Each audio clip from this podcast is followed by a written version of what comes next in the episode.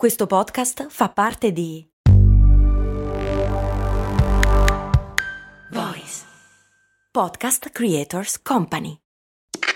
Questo ascolto è supportato da New Balance. Ciao, sono io, Max Corona, e sono davvero onorato di tenervi compagnia con le mie storie nella vostra vita. Spesso quando ci incontriamo mi dite che ascoltate storie di brand mentre correte. E una cosa che mi ha sempre stupito è considerare come la corsa unisca persone completamente diverse tra loro. C'è chi si sta allenando per la prossima maratona e chi è appena riuscito a completare i suoi primi 5 km. Anche io sono un corridore, non ho mai fatto una maratona, ma nelle mie lunghe giornate passate a scrivere questo podcast arriva un certo momento della giornata in cui sento il bisogno di uscire e correre, magari anche per poco, ma ne ho bisogno per alleggerire il cervello e sciacquare via una mente sempre affollata di pensieri. Per essere un corridore non serve fare la maratona, basta solo correre e l'unico modo giusto di correre è il tuo. Vai su newbalance.it slash it slash running per scoprire di più. Negli ultimi vent'anni, grazie a serie tv come Masterchef, la nobile arte della cucina ha conosciuto un'esplosione di popolarità. Ovunque si parla di cucina e ogni storia ha come protagonista un cuoco alla ricerca del grande oggetto del suo desiderio, ovvero la tanto agognata stella Michelin. Per avere una stella Michelin devi essere come Luke Skywalker, prenderne tre, sei Yoda. In Italia c'è la seconda più alta concentrazione di stelle Michelin al mondo, ovviamente dopo la Francia, e dicono che mangiare in un ristorante stellato sia un'esperienza da fare almeno una volta nella vita.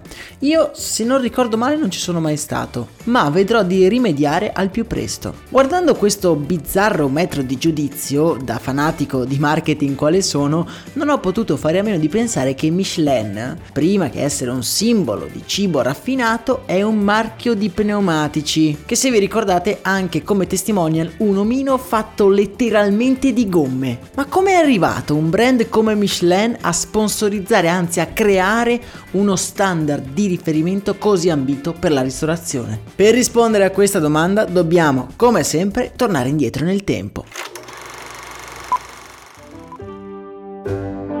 La manifattura francese di pneumatici Michelin nasce a Clermont-Ferrand nel 1889, come ovviamente fabbrica di gomme, prima per biciclette e poi per automobili, auto che sono all'epoca un lusso riservato a pochi, dal momento che praticamente solo tre anni prima veniva presentata la prima macchina al grande pubblico. L'omino Michelin invece nasce nel 1898 ed è opera dell'artista Augalot. Si tratta di uno dei più antichi marchi registrati e che ci crediate o no ha anche un nome, si chiama Bibendum, dalla celebre frase del poeta latino Orazio Nunc est bibendum, ora bisogna bere. I pneumatici Michelin hanno subito un grande successo e l'azienda entro gli anni 30 del XX secolo si espande in tutto il mondo. Per arrivare a questo risultato il brand adotta strategie di marketing davvero all'avanguardia. Una di queste, come forse avrete intuito, è anche la famosa guida Michelin. Tutto nasce dalla considerazione che a fine 800 le automobili non sono assolutamente un fenomeno di massa. Per poter costruire un brand forte sui pneumatici, la Michelin deve prima aspettare che le auto si diffondano definitivamente. Per incentivare le persone a mettersi in viaggio e quindi a consumare gli pneumatici, nel 1900 la Michelin pubblica la prima guida Michelin. La prima guida è a opera di André e Edouard Michelin, i due fratelli proprio fondatori del marchio, e ha l'intento di fornire alle persone una guida per mettersi in viaggio in un'epoca in cui Google Maps e TripAdvisor non sono presenti nemmeno nei loro sogni più audaci. Si tratta di un manualetto rosso e veniva consegnato gratuitamente a tutti quelli che acquistavano un'automobile o dei pneumatici e conteneva informazioni rilevanti quali mappe stradali, stazioni di servizio, procedure per cambiare una ruota oppure posti per pernottare. All'epoca della sua prima pubblicazione la guida Michelin è letteralmente l'unico alleato per un automobilista all'avventura.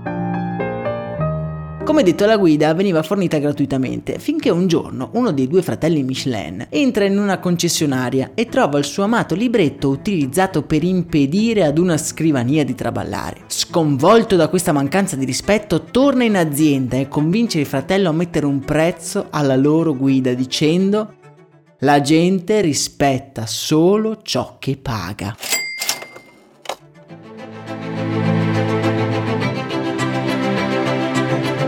Ed è così che dal 1920 la guida mm, viene lanciata nelle librerie ad un prezzo di 7 franchi, includendo per la prima volta una sezione riservata esclusivamente agli alberghi e ai ristoranti selezionati in base a specifici criteri. Piano piano i due fratelli si accorgono che la parte più apprezzata e interessante della guida sono proprio le parti riservate alla buona tavola. Per ampliare l'offerta di consigli, negli anni 20 arruolano addirittura un gruppo di misteriosi investigatori in incognito con il compito di recensire censire il numero più alto di ristoranti possibile.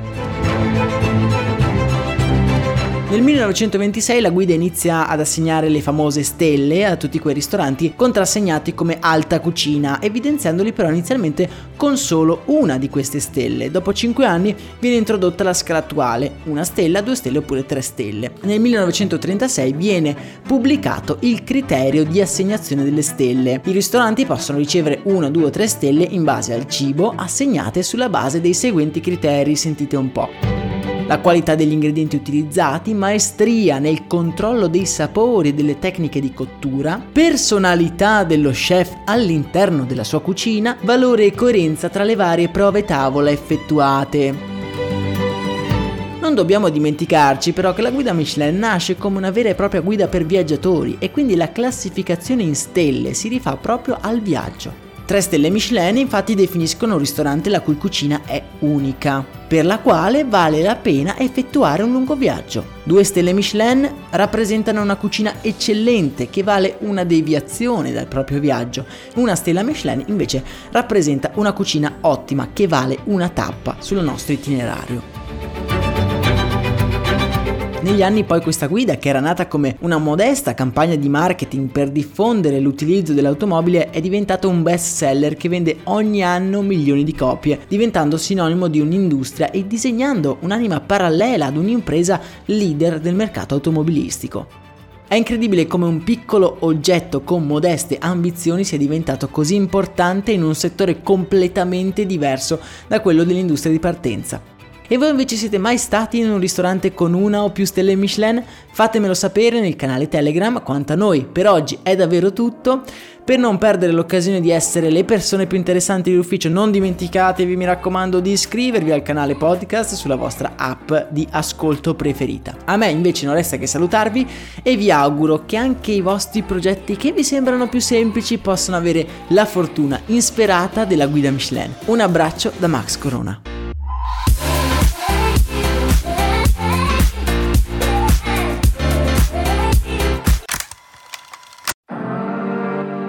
History Channel ci racconta l'avventura dell'umanità.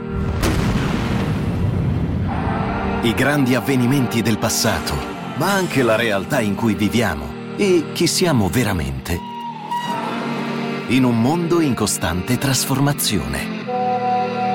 Perché le storie che cambiano la storia meritano di essere ascoltate. Cerca History Channel Podcast sulla tua app di streaming preferita.